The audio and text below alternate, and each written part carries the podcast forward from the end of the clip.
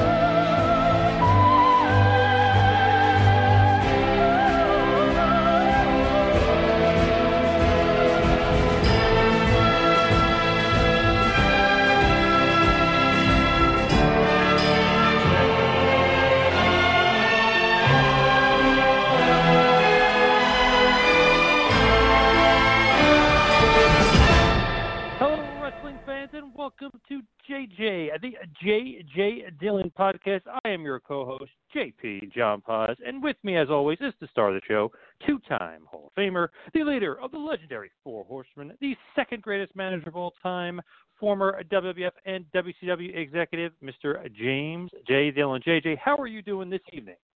I'm doing wonderful, and that, that introduction gets uh, gets. Uh, uh, it's great. You do a wonderful job, and uh, uh, you uh, you humble me. You really do. Hey, you're an absolute legend in the business, whether you want to know it or realize it or not. You got to, you know, the uh, introduction's got to go with the uh, the star of the show. You know. Well, I've enjoyed doing it, and as uh, as we're winding down for the year, uh, you know, I announced last week that we'd be taking a hiatus after uh, the first of the year. So actually, uh, next week, um, you know, will be uh, the final episode for the period of hiatus and I'm not being specific uh, as to the the time frame. And I, I did want to have the uh, announcement made well in advance, just to dispel what are certain to be rumors. Uh, it's hard to avoid that, but I wanted to make it clear for my own voice that uh, there are no problems. I don't have any health issues. Uh, still have the same passion for the business. Still have the same amount of respect for you, John, and and have lo- enjoyed doing the uh, uh, the show and uh, you know for the two man power trip to be on for five years and then to have the JJ Dillon show uh, you know to be a part of uh, you know your your work your body of work. Uh, I've I've really enjoyed it. And and uh, after one more week going on hiatus uh, I'm looking forward to you know coming back at some point and, and I hope the fans have been uh, have enjoyed our conversations uh, week after week and appreciate their uh, their loyalty. I always think of retirements in wrestling, and when wrestlers say retirement, I mean obviously we're not saying that here, but I always just think like when a wrestler says retired, never truly retired. Terry Funk always comes to mind. It's like, okay, you know, he said he was going to retire in 1983, you know, and he came back like 20 times beforehand. You ever just sit back and think when a wrestler says retirement or something like, you always think like in the back of mind, they'll always come back. They'll they love the business too much. It's just you know it's so addictive or whatever the case may be that they always end up coming back to wrestling. Yeah, absolutely. Because it's uh, it's one of those things that I mean I I go back to. Uh, Sometimes I, I close my eyes and I think back to many years ago when I was a 16 year old uh, kid who I, I loved baseball at the time. I was a big Brooklyn Dodger fan and loved wrestling. And of course, my beloved Dodgers uh, moved from Brooklyn to L.A. and this was before cable television and the internet, and uh, it was hard to, to keep up with my beloved Dodgers. And so I really focused uh, a lot of my energy and attention on the world of professional wrestling, which you know really worked out well because uh, I've had a wonderful journey, as you said. Uh, you know, I'm a proud owner of two Hall of Fame recognitions with the rings that I proudly wear. I've made uh, so many friends, and it's uh, it's something that the, you said. You talk about retirement. If you've uh, been involved in the world of professional wrestling, there is no such thing as retirement because it's in your blood, and you, the uh, the time that you spend in any given week or any given year may vary depending on what else you may have going on in your life. But um, it, you know, it's it's something that uh, it will always be a part of uh, of your life, and especially for me with two Hall of Fame rings. Uh, uh, I made so so many friends and uh, have the same passion, and I, that's why I wanted to make it clear that going on hiatus had nothing to do with. Um, there, there isn't actually a you know a reason. There's certainly not not a health issue. Nothing. Just um, I needed a little bit of a break, and um, I, I'm like I say, I'm still out there following wrestling. Uh, I have uh, I still do appearances. I have one coming up uh, in uh, uh, in February, I believe. Yeah, in February, I'm going to be up in Halifax, Canada for. Uh, actually, it's in in uh, in May. I got ahead of myself. Uh, February, I'll be down in Florida for the uh, Hall of Fame weekend with uh, uh, WrestleMania. You know, being in Florida and there'll be a lot of events and a fan fest. So I will be down there, and then in uh, in in May on the eighth and 9th on a Friday and Saturday, uh, I'm going to be up in uh, in Halifax, Canada, which is actually uh, you know where I first got my break in the business. So it's always been a special spot for me, and you'll you'll see me out there. You'll see my name, and uh, and if you uh, get a chance to come uh, and and see me, uh, say hello.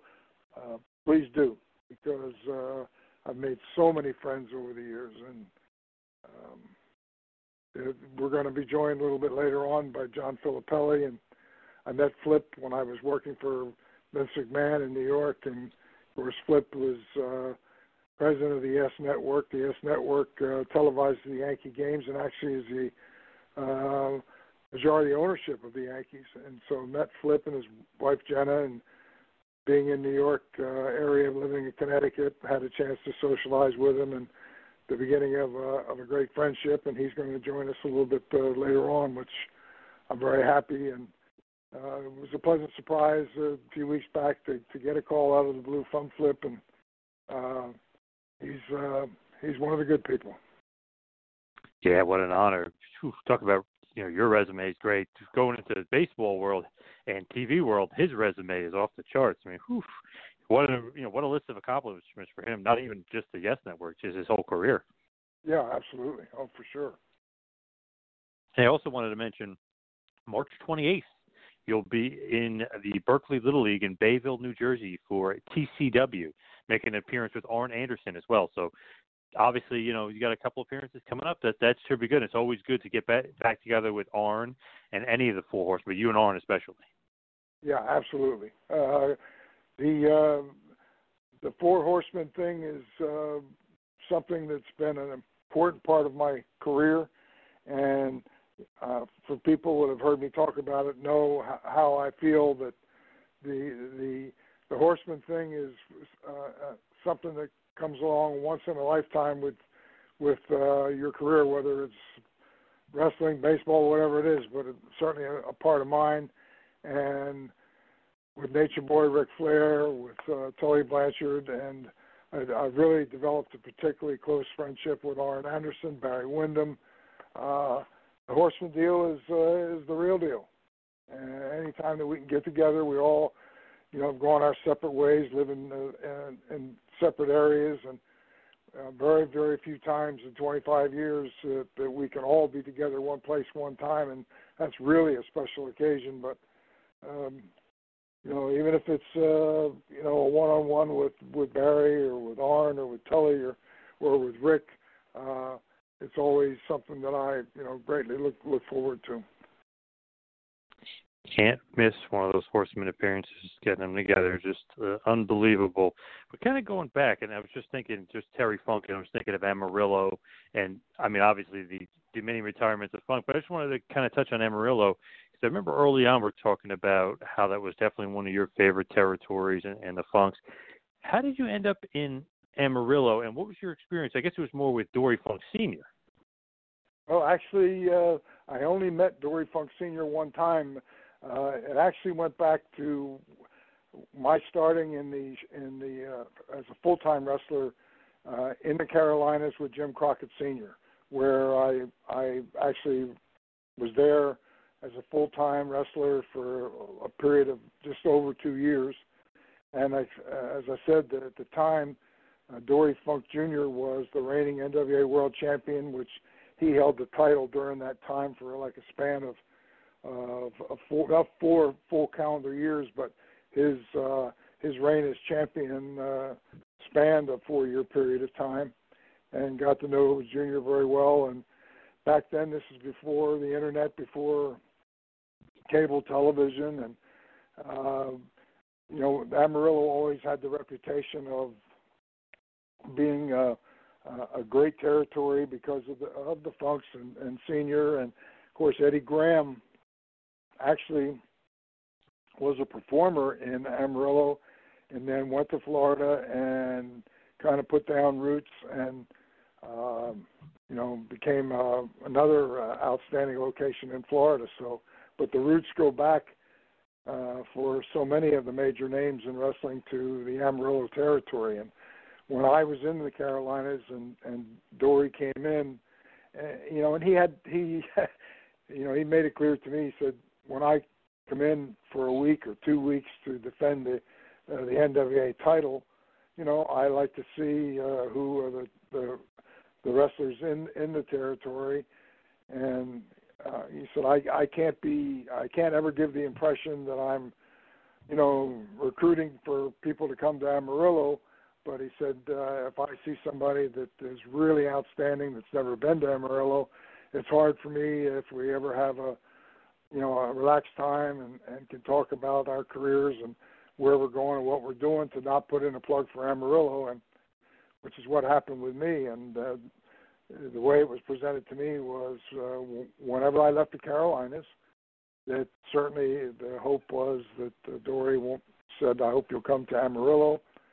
And having watched me, having actually worked in the ring with me, uh, where I had challenged him uh, for several matches uh, uh, as uh, when he was the champion, and so he got to see firsthand experience in the ring of, of you know what what I was capable of doing and listened to my interviews, and you know, just told me said uh, you should keep Amarillo in mind for wherever your travels take you. That he basically assured me that uh, that if I ever came to Amarillo, that I would be really well suited for the territory. That I was uh, an Eastern boy from um, New Jersey, and so uh, you know a Yankee in Texas is uh, it, it, it makes for an immediate talking point. So uh, I was, uh, you know, I was humbled and flattered that uh, that Dory Funk Jr., the great world champion, you know, thought enough of, uh, of of watching me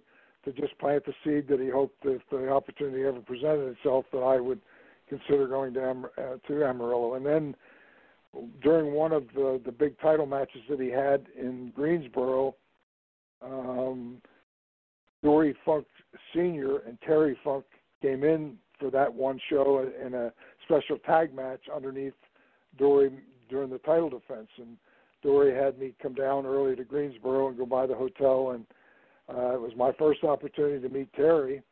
And my first opportunity, and actually the only time that I ever met uh, Dory Funk Sr. And they, um, you know, basically told me that Dory had said so many positive things, and they were uh, anxious to to you know see me perform, and just based on the, the praise that was bestowed upon me by by Dory Jr. that uh, that I would consider coming coming to Amarillo, and from there, uh, when that uh, season ended, I had been in the Carolinas for like a little over two years, and my next stopping point was up at the Canadian Maritimes, which is a uh, a summer territory. And when I went up there, I got a phone call, and uh, a, uh, Dory Funk Senior had passed away in Amarillo. So it just was uh, one of those things that I look back and said I was so glad that I had a chance to meet him in person, spend a little time with him, and uh, of course the, my road for my career did take me to Amarillo, and actually made like two or three different stops there where I went and stayed for a year, and um, it was just uh, it was a great territory. Um, the late Dick Murdoch, who to me was one of the greatest performers that that I've had ever had the pleasure of being in the ring with, competing with, and uh, I have a very short list, but Dick, Dick Murdoch was one, as uh, Leo Burke is another one, and so I got a chance to go to Amarillo, and at that time they were also um, the booking agent for All Japan Wrestling, the late Giant Baba, and so uh, I was basically told that uh, coming to Amarillo, one of the bonuses would be an opportunity to go to Japan, which was on my bucket list. One of the things that I very much wanted to do, and my I, when I finally went to Amarillo after I left the Carolinas and the Maritimes for that short stint, uh, I spent over uh, a little over a year, and in the beginning, uh, went to Japan for four weeks, and then before I finished up to go to uh, Florida, I, I went back and had another uh, uh, another tour of Japan, which is my uh, my really favorite place in the world to go of all my international destinations that I've been to. And I kind of just want to rewind one second because you talked about Dory Funk and NWA World Title matches. Do you know how many NWA World Title matches you actually ended up having? Uh, you know, I kept a record book, uh, really for tax purposes. Uh, so at the end of the year, uh, I could log. You know, you're you're as a professional wrestler, you're self-employed, and so um, you know the the mileage that you travel going to uh, bookings every day. You know, you're able to take the uh, the, the mileage, and if you have to stay over, lodging expense, and and so like I say, I kept the book just for when I would do my taxes at the end of the year. So uh, I would have to go back, and unfortunately. Uh, uh, there were there's a book called uh, A Week at a Glance, and it was like when you open it up, you'd have Monday, Tuesday, Wednesday on the left side of the page, and then Thursday, Friday, and then Saturday, Sunday would be split uh, on the other side of the page, and so I I kept all those uh, books thankfully because it basically uh, was like a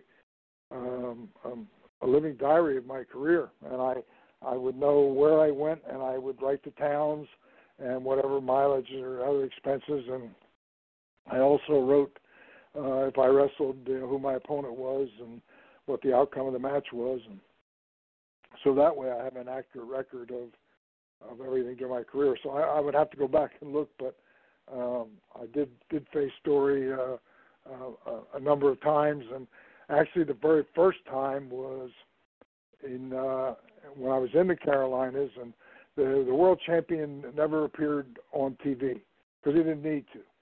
But they also like to have uh, uh, a match on tape so that it could be distributed to other territories prior to Dory coming in to defend the title. So I was approached by Johnny Weaver, and the Johnny had talked to uh, to Dory, and they they said that they would like for me to do a match uh, on uh, the the uh, the TV in Raleigh and have it recorded. And obviously, uh, you know, Dory was going to uh, you know establish me to be able to hold my own with him. And uh, you know, it was like a ten minute match, and in the end, uh, you know, Dory took the fall right right in the middle of the ring, and there was no shame uh, of being defeated by the the best in the business at that time, the world champion, which was Dory Funk, and so the it was a very good competitive match, and uh, they distributed that match to other territories prior to him coming, the Dory coming in to defend the title. But it also gave me some exposure and actually uh, enhanced my reputation. Yeah, I mean, it doesn't hurt losing to a great NWA world champion. And if you go back and you watch some of the tapes, like you, wherever you, you know, now you can get it from the internet, but back then it was tape trading and things like that when I was younger. And I've watched Dory Funk, and I was like, man, this guy is so good. I know everyone loves Terry Funk so much, and you know he's wacky crazy. But if you go back, Dory Funk is such a good wrestler, even for so, somebody that was like a younger fan, like somebody me in my uh, late 30s watching you know wrestling from the 70s or something like that you know, where it's just a little bit out of my era. But you go back and watch him, it's like, man, he's an awesome wrestler. Like you just, you know, you fall in love with Dory Funk. And you think like, man, he's almost underrated to some of the fans today because of how good of a worker he was. Yeah, he he was. He, he was. uh uh I have another former world champion that was a great in-ring performer was Pat O'Connor, and Dory. Um, a lot of his things were uh, similar moves to to what Pat O'Connor used, and uh, I, I'd also wrestled Pat O'Connor uh, as a as a world champion. So, you know, like you say, there's no shame if you if you if you uh, wrestle a world champion and lose. Uh, you know, that's kind of a badge of uh, of courage to be able to, to be worthy to challenge for the world title and to go in and and all those champions knew how to um, establish your talent so that when they eventually went over, the, you know they it was a credible win for them. They beat somebody. So it was a win-win situation for me, and that's how I I always looked at it. And it meant something right after the win. If they built you up a little more, it actually meant something for them to beat somebody who was somebody. Yeah, and and actually, uh, Johnny Weaver, the first time, uh, said to me that the world champion never appears on TV, but they like to have a, a TV match in, in the bank that other territories could use uh, if they wanted to uh, either show a, a short match that uh, you know showcased the, the champion's talent, which by the same token would also give me exposure in places that I probably would not be seen otherwise. So uh, I, I consider you know to lose to a world champion if you can't lose to him, you know you don't belong in the business. So uh, Dory uh, gave me a very very competitive match. You know, won the fall and, and right in the middle of the ring with a spinning toe hold, and uh, actually the, the the week after that match on TV, uh, the the very first time was I think I want to say a 10 minute time limit match, and either the time ran out or something, and um, you know they had, they interviewed me on the Raleigh TV, and I said, well, you know I, I you know I had the butterflies and was uh, I admittedly intimidated being in the ring with the the, best of our business, the NWA World Champion, and when the bell rang uh, I realized very shortly that that I uh, I mean here's a guy that uh, same as me has to put on his pants one leg at a time, and uh, kind of uh, the intimidation factor was lessened, and um, and the other thing was that uh, as a challenger, as a young guy in the business, you go in the ring against the world champion, you have nothing to lose. Uh, you go in there, and if if if you if you lose the fall and get beat right in the middle of the ring, you've got beaten by the best. And if you're able to showcase your talent and have a competitive match, that increases your stock, and that's that's how I how I looked at it. So that match uh, that I had with Dory uh, went around to all the territories, and so that was part of uh, establishing my reputation as well. Who did you think was better? I mean, this may be like an impossible question because I know you wrestled them both a lot, but did you think Dory was better, or did you think Terry was better? Well, it, it, the one thing is that there were two uh, very, very different styles. I mean, they're brothers, but the, their styles were very, very, very different.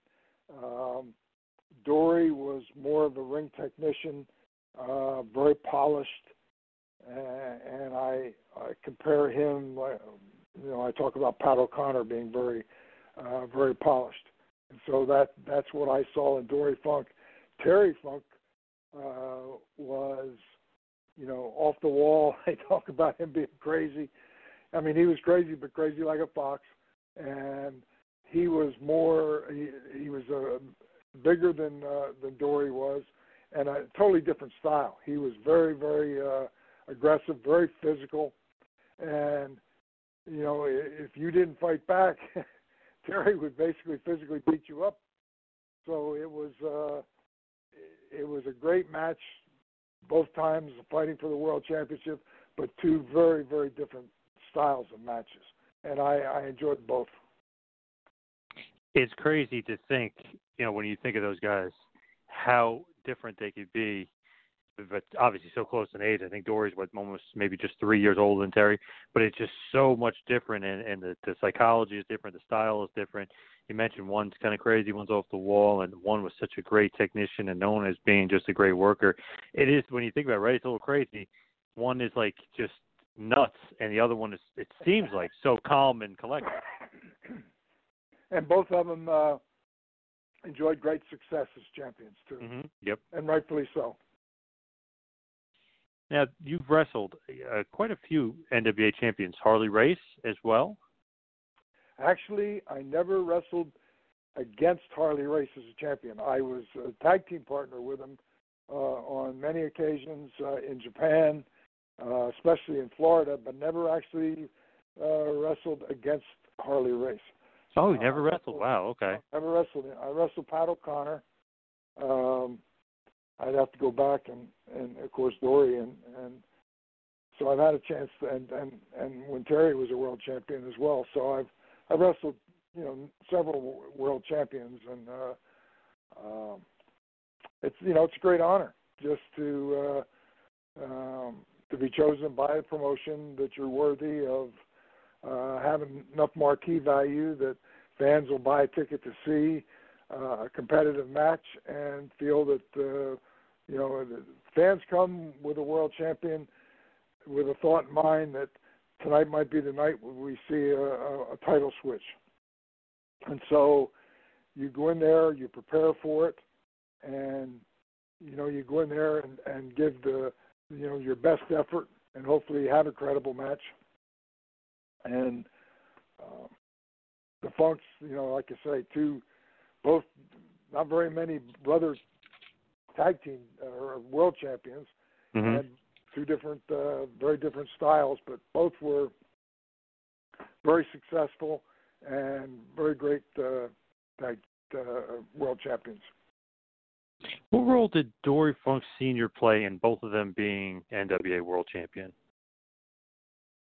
Ah, you know, I I I heard discussions. Uh, I was never formally in a situation where there were political meetings, but uh, the National Wrestling Alliance obviously always wanted to have a champion that was going to to to be uh, accepted by the fans as somebody who was a world champion that was uh, also box office, somebody that uh, was going to draw, and hopefully um, you're going to have a, a, a champion that can wrestle against guys with all different styles.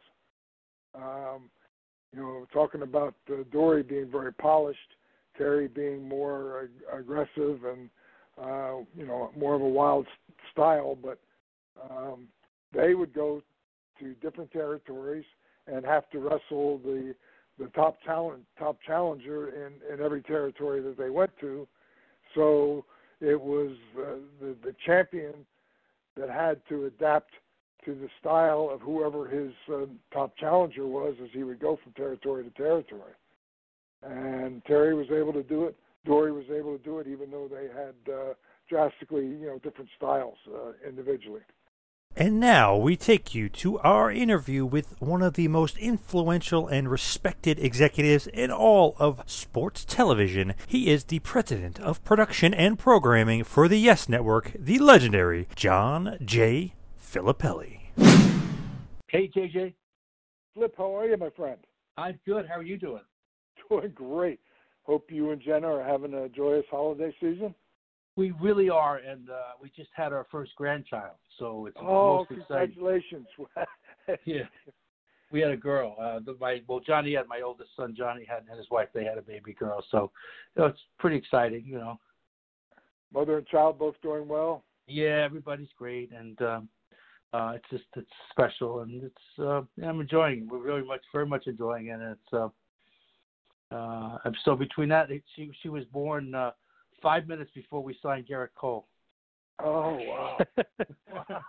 So I said to my wife, I said, "It doesn't get any better than this." And she said, "What are your priorities here?" I said, Hmm. "Well, the baby, of course." Oh, yeah, that's that's that's great.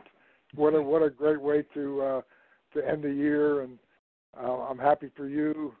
Uh, you know, you you meet all kinds of people, and I'm sure you know you uh, being in New York and and being around Vince McMahon had a chance to uh, uh, to meet a number of people from the wrestling world and just like the baseball world, you have all kinds of uh, characters and personalities, and and the wrestling business is, is is no different. But it was uh, one of the things that for the time that I lived in Connecticut, working for Vince McMahon, that I had a chance to. Uh, uh, you know, to meet you and Jenna and, uh, attend some social functions and, uh, uh, you know, just uh, happy that uh, I can call you my friend. Well, um, listen, you're one of the best people I've known, not just from wrestling, but I've met in in my uh, 47, 40, like 47 or 48. I forget how many years it is now. 47 or 48 years I've been in the business of doing whatever it is that I do, and uh, I've been very fortunate to meet great people and a lot of great people, and you were certainly uh, right near the top, JJ. You're one of the nicest people I know, and a good guy, and just always treated everyone with decency and respect. And uh, you know, uh, I think a lot of people could have learned lessons from you.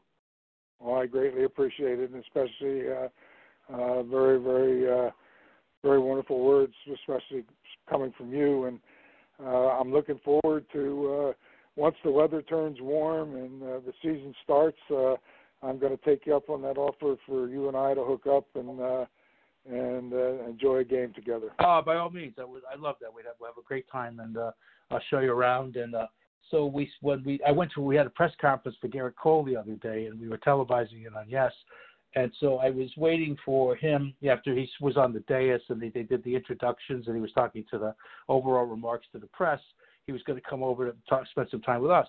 So I was waiting for him to come over, and uh, uh, first Hal got on, Hal Steinbrenner. He was on. We we broke it up where like uh, two of our people were doing Hal, working on Hal, and then when we were done with Hal, on the other side of the room, we had two more of our people, and they were going to interview Cole. So I was standing with the group that was going to interview Cole. So I was we were just waiting for Hal to finish. So I wound up in a conversation with him, and I said asked him where he was staying, and I said, "Where are you staying?" And he names the hotel he's staying at, and it was the a very nice hotel in New York. And and and I said, oh, I said uh, that's a nice hotel. And he looked at me and he goes, "It's very pricey." And I went, "Really, really, seriously?" Seriously, he just got uh, a million dollars a start, JJ. Yeah. Well. so it comes out to about it's it's actually it's actually a, a little let's see it's a little more than a million dollars a start. And oh and wow. But so I had I just he, found that funny. I said yeah I he sounds like that story I told he's very grounded and not uh, you know you hope that uh, that somebody that uh, that reaches the pinnacle like that and uh, is rewarded with the success that they deserve uh, is also smart enough to know that uh, my father always used to say, do everything in moderation. You know, enjoy your success, but when it comes to to money, you know, you you you need to you don't want to hoard it all. You want to spend some and enjoy your success, but you also want to save something. Do everything in moderation, and that was always a uh, a lesson that I that I always had in the back of my mind. Well, I was told by my family, which spent, most of them were in prison, told me spend it all because if you don't spend it, your kids will. So there you go. Uh, yeah, those are words to live. They're good words. They're, they're they're good. You know, listen, that's good advice. And I would just tell my kids just uh, treat people the way you want to be treated, and uh, you know, enjoy your life. And uh, you know, but remember that uh, you have a responsibility if you, are fortunate enough to to piece, to to you know have some money or have some resources that you have a responsibility to give something back. And uh, so we got involved with Make a Wish because of Pierce's illness. My son nearly, uh, my youngest son Pierce nearly, he was nearly uh, nearly passed away from uh, cancer, and we were fortunate that he he was able to battle through, and, and he's fine now. But it was really touch and go. But we got involved with Make a Wish, and uh, so we do that every. We've been on the board between Jenna and I. We've been on the board for the last. Um, let's see, this was 19. It was 1904, 1904, I'll be right, 2000 for 1904, really. It was 2004, so where we're now. So it was uh, four, four, let me, let me do the math here, JJ. Four from 19 is, uh, so that's 15 years ago. And so we've been on involved with Make a Wish for 15 years between the two of us taking turns on the board and doing the fundraiser in Greenwich. I mean, you should come to the fundraiser in Greenwich, JJ. You could be my guest. It's a great cause, and we have we have I have a lot of I'm fortunate enough to use the resources of Yes, and that I know a lot of people in the ball plays the Yankees. We get a lot of people, players, and people to come. And it's been raises we raised. Uh, this year we raised net net when all was said and done, we raised eight million dollars. Oh, that's I mean, wonderful. You know, so that that's you know that's that's good fundraiser, and it's we do it once a year, and but you know we try to do things like that, and just because you know what it's it's the right thing to do, and we should do it, and it's a great cause, and you know you really realize that you're very fortunate if you, especially those of us who've had kids, and you've had kids, so you know that by the grace of God go any of us. So it's it's it's quite humbling and quite scary, but it's also uh, you know it's quite rewarding when you know you can just try to do something for other people. It just means a lot. Yeah, absolutely. I have one son who was a twin, and um, we almost lost him at birth. Uh, yeah.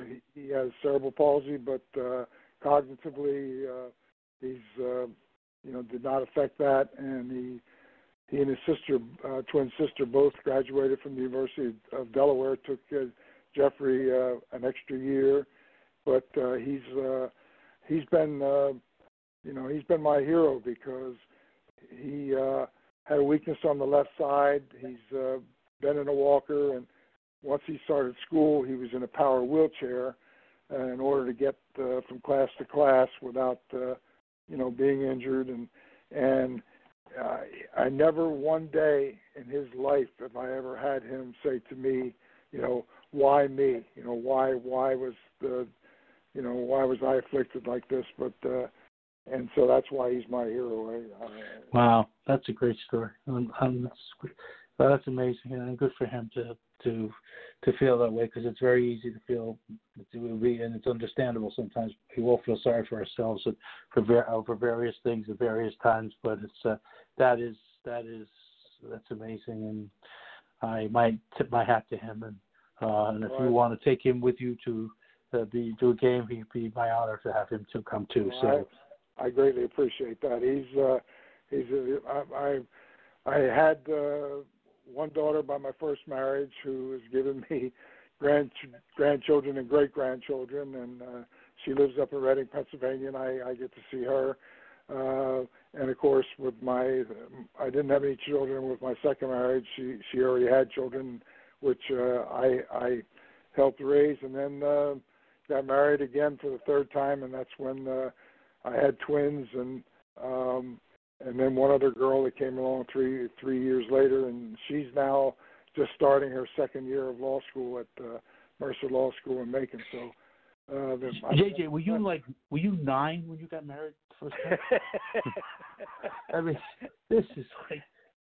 I mean, well, you live. You must have lived in Arkansas. You worked for like. Uh, I, I, I mean, uh, I guess it's Texas, but uh, you must have worked for one of those regional guys. I mean, you must have been nine or ten when you got married. Uh, I got married Great, the first time. I got married the first time um, a month after I graduated from college. I went to Albright College in Reading, Pennsylvania, and Pam came into the world, and um, I was uh, admittedly at that point uh, immature, not ready for uh, the responsibility of marriage. The blessing was that we had a daughter, Pam, that uh, is now uh, giving me uh, grandchildren and great grandchildren, and so that marriage was worth it from the standpoint of uh, you know bringing my daughter in the world. And then uh, I married uh, the second time a woman that was uh, five years older than me that had th- uh, three sons, and I raised them. We didn't have any children together, and then uh, you know life is uh, life is strange. Uh, fell in love with uh, a, a woman when I was working with uh, with Crockett, and uh, she was uh, in charge of travel and you know, one thing goes to another, and we ended up getting married. We were married for 14 years and had the twins. Is that Lindsay? Was that Lindsay? Was that Lindsay? Yeah, it was Lindsay. Yes. Mm-hmm. Yeah, I knew. That's the woman that I knew. I knew. I knew you yeah. when uh, you were married to Lindsay.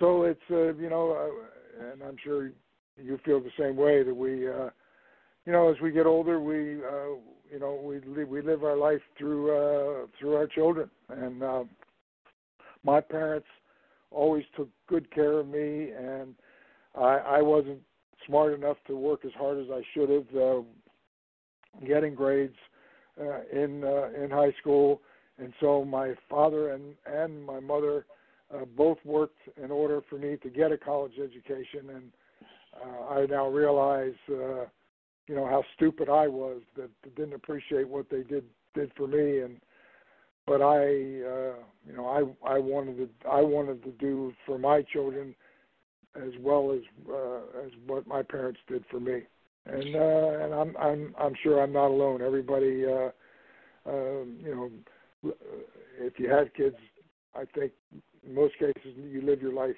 uh, through your through your children, and you want them to have everything that you had and and more.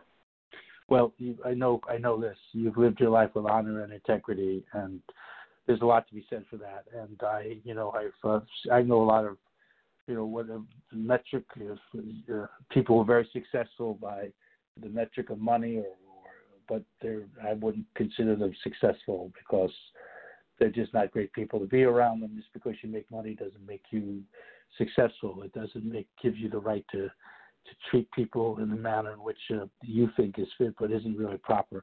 And I, uh, you know, those are. I mean, I've worked for some very, very interesting people, uh, as you have, I'm sure. I mean, I know some of the people you've worked for. I know some people I've worked for, and you know, uh, and believe it or not, one of the better people I ever worked for was George Steinbrenner.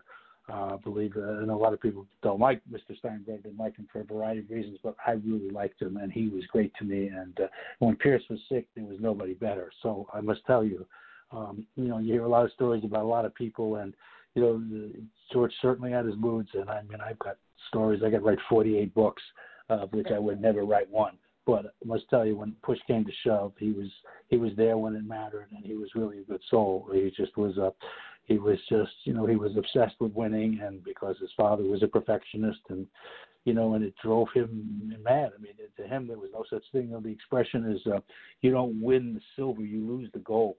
You know and that was one of the expressions he used to use all the time. It was like you know second place wasn't good enough. You had to win because his father was a perfectionist and drove him. And yet his mother was so beneficent. She was so sweet and kind that his kindness and he had incredible kindness came from the mother. So I got to see these both sides to this guy every day, literally for years. And I worked very close with him because we had to start the network and work on the network together. And you know, and then I could tell you we'd have arguments and disagreements, and he'd yell at me and I'd yell at him. But you know what? When we were done, we were there was a respect that we had for one another, and that was great and you know I, I did never really suffered fools well. Um, you know, people who were didn't treat other people well were difficult. You know, I have a lot of respect. Well, you know, it, it sounds corny, but you know, we talk about the golden rule, and I have always tried to uh, subscribe to that because if if you lead your life where you always try your best to treat people the way you want to be treated, uh, if if you if you subscribe to that, um, basically, uh, you know, you're, you're going to be okay. You you can never go through uh, a lifetime, whether it's the wrestling business, whether it's the baseball world, and not have people along the way who sometimes uh, rightfully so maybe uh, without you even realizing it or sometimes uh, you get a bad rap on just where people you know have bad feelings about whatever but i always uh, uh like you said george steinbrenner you know treated you well and i've always tried to judge people on my not not the reputation or what i heard about them or what somebody else said about them i always never prejudged anybody and made my uh, judgment based on my my individual experience. And uh, they treated me well. I mean how can you say something bad about somebody that that did treat you well? I, and you know whatever happened with somebody else that's that's their business in a different uh, right different situation. Well, it still doesn't change my opinion of Bruce Prichard. so there you go, JJ. Oh, what can I say? Well, we've got off on a tangent, and Flip, it's uh, it's been great to uh, to to have some time with you, and I hope you and Jenna uh, have a wonderful holiday season. Uh, you got a grandchild that's uh, that's a wonderful blessing, and uh, hopefully the the the it's now it's not a 19, it's a 20. and, yeah, uh, it's true. a new uh, new decade, and and hopefully the years ahead will will treat you uh, treat you kindly, and I'm and I'm going to hold you to the to the thing when the baseball season opens. Oh, uh, absolutely. with you and, and go to enjoy a game with you. And JJ, anytime, just just give me just let me know you're coming, and I will uh, I'll take care of everything. I greatly appreciate it. Mr. Filippelli, before you go, just yes, wanted to John. Are we done sure I, at the end of the show?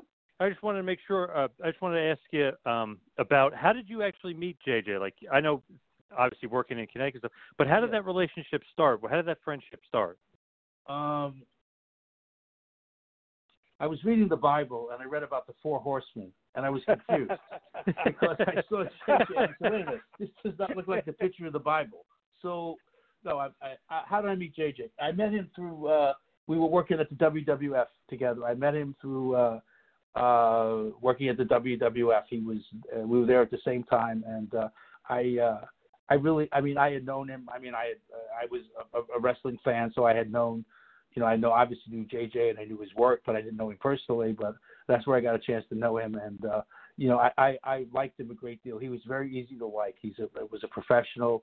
He treated everybody with with kindness, and he had a lot of integrity. And um, you know, and he didn't treat. Uh, I was an outsider when because the, the way the wrestling business is, you, you probably know this, or certainly JJ could sort of. It's tough when you're not in the business to work in the business if you didn't come from the business.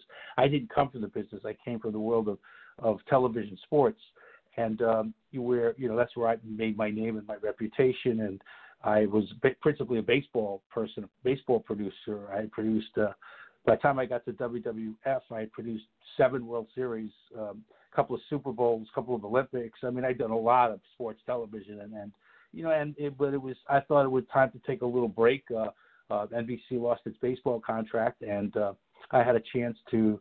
I knew the McMahons because they lived in Greenwich, and I also lived in Greenwich, and I I had worked on the Rock and Wrestling Connection special that they had done in the, in the mid '80s. Actually, I had suggested it to NBC that we do this special because Cyndi Lauper and and it was that it was going mainstream and people were really, you know, uh, who were not wrestling fans were enjoying wrestling through the Rock and Wrestling Connection. So I saw that and I pitched NBC on the idea of doing special. And I, I convinced Bob Costas to do the special with me. I was his producer. I produced Bob for like nine or ten years, and uh, so I brought, so I got Bob to do the special, and I produced it and that's where I got a chance to really work with the McMahons again, and you know meet all the wrestlers. And that's where I met you know the, the Pipers and the Hogans and and and, and the various other stars at the time. And uh, and um, and so when I was looking for something else to do, NBC lost the baseball contract, and I figured, well, I, I can't go to CBS because it's just not going to work there. So I I said, where what can I do for a little bit of time until I could figure out what I want to do? And I said, you know what? Uh, Vince called me and he said, "Listen, would you like to come and be the EP here, the executive producer here?" And I thought it would be. He pitched me. I mean, I, I said, I, don't- "I don't really know that much about wrestling. I mean, I, it's one thing to do work on a special and have fun. In terms of the business, I don't know the business." He said to me, "But you know television."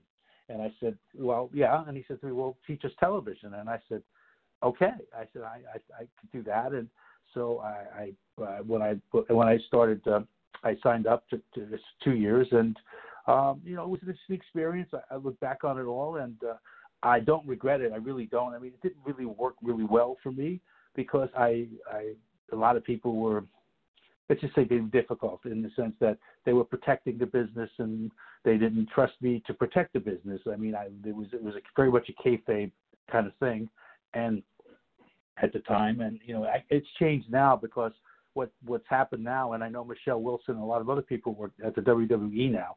Uh, I know a lot of them, and and they've been able to separate the business professionals from the wrestling from the wrestling side. So you've got the business side and you've got the wrestling side, and they're not necessarily joined together anymore.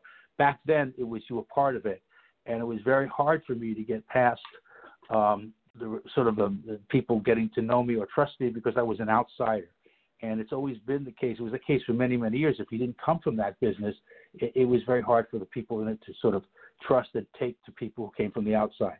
It wasn't always. Uh, it was just difficult. It wasn't that it couldn't be done. It was just was difficult. So I, I had a really difficult time, and I, I've always was a person that spoke my mind. So, you know, I found uh, uh, Vince to be uh, brilliant at what he did. I will never say Vince McMahon is not brilliant. He's brilliant at what he did. He's the greatest marketer that I've ever met, and he taught me a lot about marketing. I learned so many things from Vince. But one of the things that, that I didn't learn was I also learned that the 10 o'clock in the morning meeting takes place at 5 in the afternoon, which is, you know, a little difficult um, to, to get work done. And there were a lot of things about it that just were were, were sort of difficult for me. So um, so when the two years was up, it was just better that we we went our separate ways, and I went back to the to, you know the the world that I knew, and and uh, he was able to move on to people who were better suited to do what he needed done. Although I must tell you, there were a lot of people I brought in, like Dave Sahadi and people like that, who knew who gave them their look and their feel and developed things for them that. Uh, that they wouldn't have had if had I not been involved. So I, I, I managed to get a lot of people involved in it who actually did pretty well and were with the McMahons for a long time. So I feel like my contributions there were they worked there. I did make some contributions, although I must tell you it was uh, at times it was frustrating and you know and uh, not everybody was uh, J.J. Dillon or Jack oh, Lanza or, or uh, uh, Bobby Heenan. They were all those were my some of my, my three favorite people. Well, I I uh, you know I appreciate that, and you know I've always felt that. Uh, at different times in your life you're you, you're dealt a hand and I've always learned rather than than complain about the hand that you're dealt to make the best of it and try to see the, yes. the, good in people and as you've said uh, with all your experiences uh, you know you've you've learned uh, rather than looking at it as being a two year black mark in your in your resume of your career I mean it was two years that uh, that you did some things that the wrestling business is, is better for. And I always try to do the same thing, uh, judge people for what they have to offer, and um, and uh, I'm glad that I had the opportunity to work with you for those two years. And uh, and Flip, I'm uh, proud to call you a friend.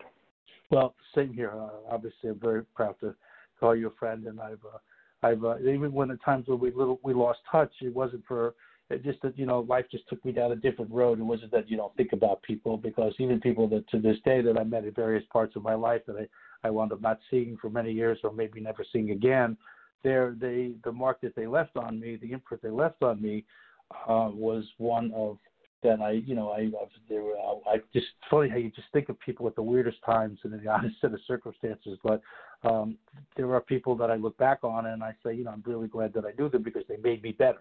They made me better at what I did professionally, or they made me better, a better person. And you know, I think the most important thing not so much make you a better professional, although I think that's important. I think that somebody can make you a better person, and you can learn from them.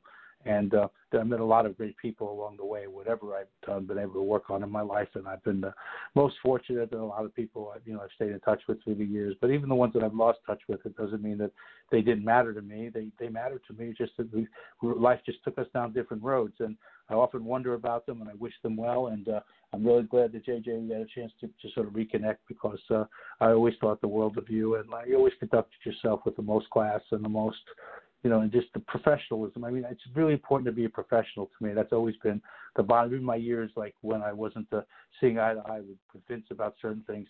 I mean, I always tried to conduct myself like a professional, and um, you know, because that always mattered to me. Was I want people to look at me and say, well, you know, you don't always have to agree with me, but I would always insist that people I would like their respect. Their respect matters to me.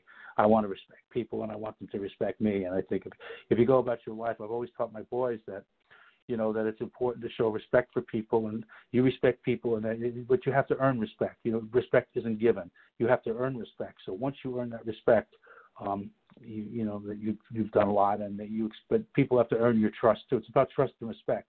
If you could do that and you, you could say that people trust and respect you and, and, and vice versa. I think you've said a lot. So um, and i felt that way about you. You were just the most well, I, easiest I person to respect. and, uh, i enjoyed uh, and each step along the, the journey of my career, uh, I've met some wonderful people, and of course I count you among them, and and and learn from them because you came from a different world.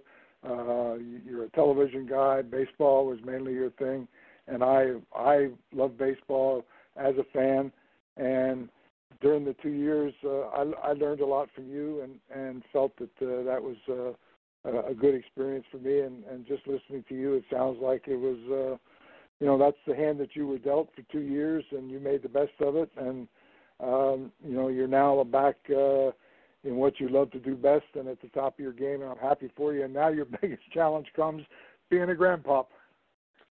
you know what? That's not that's you know what I look at that and I go, if that's the biggest challenge I've got, then you know what? I've been very blessed because that's this is such a privilege and such so much fun, and I and I don't have any idea what I'm doing yet. I I don't know that I'll ever will, but I I do know that uh, it now I could just spoil them spoil it to death and and I give it back to to my my son and my daughter-in-law and they could raise it, but I get I just get to spoil her and have fun and they get to raise it. I I, I love that part of it. Well, I'm I'm happy for you, and I wish you all the best uh, professionally and, and of course in your personal life as we go into uh, into a new year, and, and look forward to uh, uh, hooking up with you and catching a ball game once the season starts. Same here, JJ. Well, we got off on a different tangent, but uh, it was time well spent with. Uh, you know, in your journey, you meet people along the way that uh, you can't anticipate what that experience is going to be, but uh, you know, working for Vince McMahon, uh, the circle of people that that uh, he worked with, with uh, all the different projects that he was doing, um, it was uh, a good time for me. And and one of the positive things was, uh, you know, meeting uh, Flip and and uh, developing a relationship with him. And like to say, you know, we all go our separate ways. And even though, uh, because people that know me know that I am an extremely private person, I'm not someone who who gets on the phone and chit chats, and it's not because I I don't care. It's just that I I'm an incredibly private person, and but yeah, I value the friendships that I've made along the way, and and uh, and John Filippelli is uh, right up there near the top. Awesome to get him on. What a resume! What a career for him in sports in general. But those two years as the executive producer of WWF TV, what was and a guy we never even talked about on the show as of yet, which is shocking. But what was Kevin Dunn's role at, at the time that Flip was there? Was he just kind of just a producer, or where was he kind of stationed? Yeah, he's God. Kevin's been there forever, and mm-hmm. uh, and is uh, very good at what he what he does. And uh, you know what happens? It's like with, with Pat Patterson, uh, Vince McMahon. You know has built the a, a global brand. Uh, I don't think there's anybody else in the world because wrestling is truly a, a worldwide phenomenon. And you know, he's built a global brand, and he's had quality people along the way, and people like Kevin Dunn and Pat Patterson, and and I was uh, happy to you know to to be there. Uh, well, I guess almost eight years, and uh, you know met met a lot of quality people along the way, Flip being among them. So uh, on my journey along the way, I, I look at uh, that I was always fortunate to be around good people and, and develop something of, of value from that experience, and and that, it was part of the, the my learning curve. What was your thoughts on Kevin? Uh, Kevin Dunn, were you friendly with him? Was he kind of um, maybe not as, as high up on the, pe- the pecking scale or whatever you want to call it on, on the pecking order? What was your relationship like with him? Well, it uh, it was it was something that uh, I was always on the creative side, and uh, he was on the technical side, and so not that the I mean they're they're both uh, important cogs in the wheel of success, but it's something that uh, that I never worked with uh, closely with Kevin just because of my responsibilities were, um, you know, a, a different part of uh, what was going on. Now, he's been I think there. He's been there. The, I always say, the toughest test. I don't care where you go or what you do, is the test of time. And Kevin Dunn has been there a long time because he is the absolute best at what he does. I was say, now, do you think that he's maybe been there the longest of anybody? I'm trying to think, because obviously Fink is kind of health reasons isn't around any longer. But could Kevin Dunn maybe is he the longest lasting employee? You know, it could be as far as I know. Like I say, Howard was the first employee, Mm-hmm. uh, and but Kevin Dunn was uh, there early on, and, and like I say, he was uh, he was so good at what he did, and, and Vince has always been smart of surrounding himself with people that whatever their their specific role is, that he uh, he always tries to get the, the the best people at what they do and, and to hold on to them. And what was your relationship with like with uh, Howard Finkel? Because now that I just think about it, we've never really mentioned him either. And like you said, he was Vince's really technically his first employee. Obviously now he's got some health issues and some health problems. Uh, he made a brief appearance backstage at one of the shows recently, uh, but he was in a wheelchair. So, have you heard from Fink? Do you talk to Fink? Were you friendly at all with him? Um, I, I I talk about having a lot of uh, uh, relationships, uh, business relationship with people, and as I've said, uh, I, I'm a very very private person, and as such, um, you know, I I'm not someone who who picks up the phone and you know it gets to be this time of year. Um, you know, uh, I'll call uh, Terry Funk, somebody who is. uh, been a friend and and somebody that I'm close to, and worked the Amarillo territory. Went to Japan with him and became a friend. And uh, but by and large, uh, you know, I I don't. Uh, Terry Funk would be one. Kevin Sullivan is another one, and I don't. I'm sure over the holidays I'll either get a call from Kevin or I'll call him. And like I say, Leo Burke, because I got my breakup in the Canadian Maritimes. But it's a it's a small circle of people, and I I don't know. I can't explain it. It's it's it's just something that uh, I'm not one to pick up the phone and and to call unless I have something in particular uh, not to just you know call and say hello and pass the time. And it's not because I don't care, because I do. Kevin Sullivan and you. Not to say that he's not a really bright or smart guy or anything, but just thinking of you and him, it doesn't mesh together. You know what I mean? Like he's the devil worshiper, you're the you know the dress in the suit. You know what I mean? It's like how how are those two you know good friends? It's just funny to think about it. Well, it was kind of like with Dusty. Uh, Dusty and, and Kevin Sullivan was this way too, are, are what I, what I classify as as big picture guys. They would see the big picture, and they always had. They were always thinking big, and and I was a, a detail person, and I would would you know they Dusty or Kevin would come up with uh, with a with a uh, you know a, a plan of, of going uh, in a certain direction, and then I would then follow alongside and take take whatever that idea was and fill in the gaps and take care of the details. And so I, I and I would would be the first to admit that I could never have duplicated or done what Dusty Rhodes did, what Kevin Sullivan did. Uh, they they're so good at that big picture thing, but I don't know. Uh, you know, I'm proud to say that I don't know of anybody that's any better than I am at then taking uh, the, the the plan as as they lay it out there with the big picture, and then fine tuning it and and taking care of the details. So we we work in we work in harmony harmony, and I always feel that they've got the big idea, and then I come along and fill in some of the pieces, and between the two of us, the uh, you know can take take that big idea and have it be uh, the most successful that it possibly can be.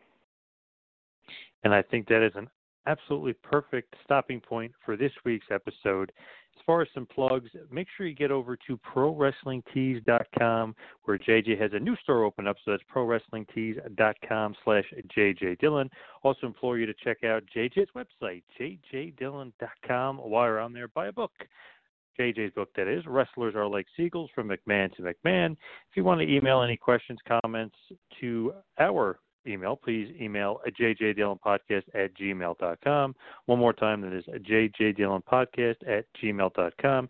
You can follow us at Two Man Power Trip. You can follow our website at tmptempire.com. And of course, for all things JJ Dillon, I would resort back to his website, jjdillon.com but also try to meet him in person as he's got some personal appearances coming up May 8th and May 9th in Canada, the old Maritimes territory, kind of reliving it. And of course, in Bayville, New Jersey on March the 28th.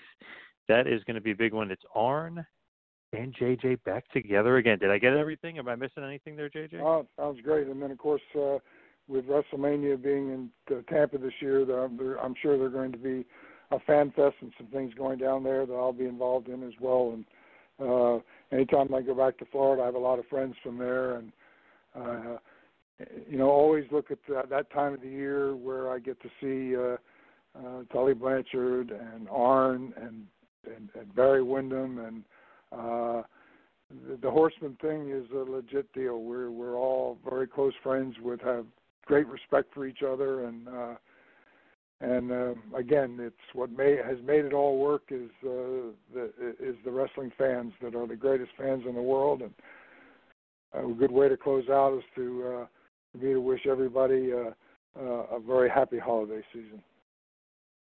Absolutely, and it's a real honor and privilege every week to be with you right here on JJ, the JJ Dillon Podcast. Thanks for listening to the two man power trip of wrestling. What the world is downloading.